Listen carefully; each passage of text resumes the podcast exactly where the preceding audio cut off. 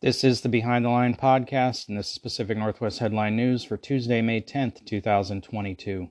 Well, we all remember the Summer of Love just a couple short years ago in the CHOP zone of Seattle's Capitol Hill. Well, the city of Seattle has agreed to pay $200,000 in a series of reforms to settle a Public Records Act lawsuit filed by the Seattle Times over former Mayor Jenny Durkan's missing text messages and other PRA related issues. Times had requested a bunch of records related mainly to see how the city was responding to protests in the wake of George Floyd's killing in Minneapolis.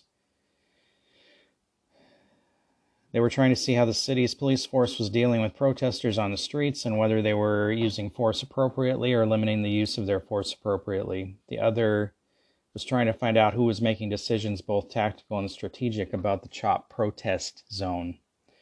But the Times ran into a brick wall trying to get the records released to them, and there were many delays, many rejections, which they felt were in violation of the law. Then they also discovered by getting certain records through other parties that the city officials had claimed they didn't have responsive records, when in fact those records did exist. This is how they discovered there were quite a few missing text messages written by the mayor and the police chief, Carmen Best. The city would not concede to the way it was phrased in the lawsuit in terms of flagrant violations. They, in fact, say they don't have liability for these things. But they did acknowledge that they need to put together better procedures the city will be implementing software citywide that will archive things like text messages and other data. They will also make sure that all city issued phones are set to retain text messages, which had not been done across the board. And in fact, we saw a completely inconsistent, almost helter skelter method of the city. It was hard to even tell which end was up, and that's why they could never get to the bottom of how these text messages mysteriously went dis- went missing because the systems were just not in order, the Times said. The city also agreed to no longer unreasonably delay releasing records because of some internal review processes. Times found in the course of discovery in this case that some records it was decided that legally they should be released, but then they would put them through a public relations type of screening for sensitive information, which is illegal and we suspected that was going on, but this case confirmed that and led to months, many months of delay in some cases. The city has now agreed to stop doing that, the Times says. Other details revealed during the lawsuit shed light on what exactly happened to Durkan's text. She apparently dropped her phone in Puget Sound at an undisclosed beach where she has a cabin. Uh, the Times made a lot of excuses about that, but they say it's very possible that was done unintentionally. Give me a break. This is just the typical corruption, politicians feeling they're above the law or having to answer to anybody else about anything they do. The lawsuit also led to the discovery that former Seattle Police Chief Carmen Best regularly deleted her text messages as well. Public officials are not stupid. Well, they are, but they know better than this, and so it was intentional. This report was from My Northwest, Hannah Scott. And in another win for corrupt politicians along the same course, a U.S. District Court judge has denied a class action certification to the group of Capitol Hill property owners suing the city of Seattle over alleged endorsement of the Capitol Hill organized protest, CHOP the area around Cal Anderson Park that was abandoned by the East Precinct following protests over the murder of George Floyd. Plaintiffs allege that they suffered numerous economic and non economic injuries as a result of the city's actions, including reduced property values, extensive property damage, reduced access to emergency services, public safety dangers, exposure to excessive noise, and an inability to use and access their property.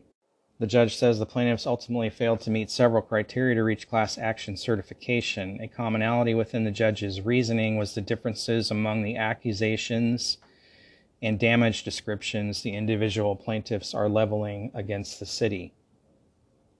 The 17 plaintiffs will now file a joint status report to identify the next steps for case management. Police in Keizer, Oregon are searching for a person suspected of throwing two Molotov cocktails at the Oregon Right to Life building in Keizer on Sunday night after an unsuccessful attempt to break in.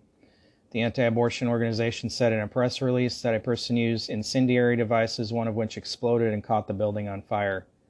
Keizer detectives and an arson investigator are investigating. This is after pro abortion groups called for a week of action beginning on Mother's Day, telling pro abortion groups and people to target churches and other pro life groups.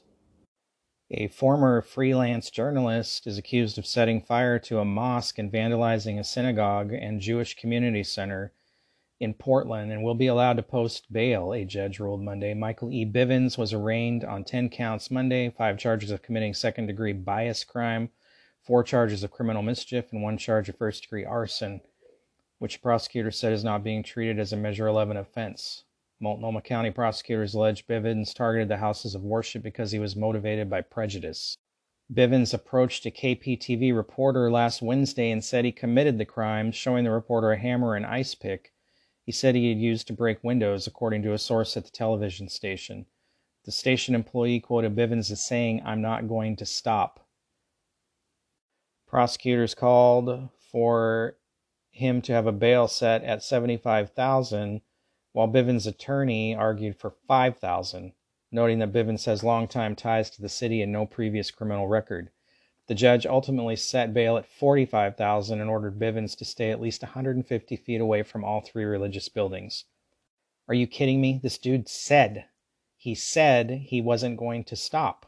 And yet, let's put him back out on the street and see what happens.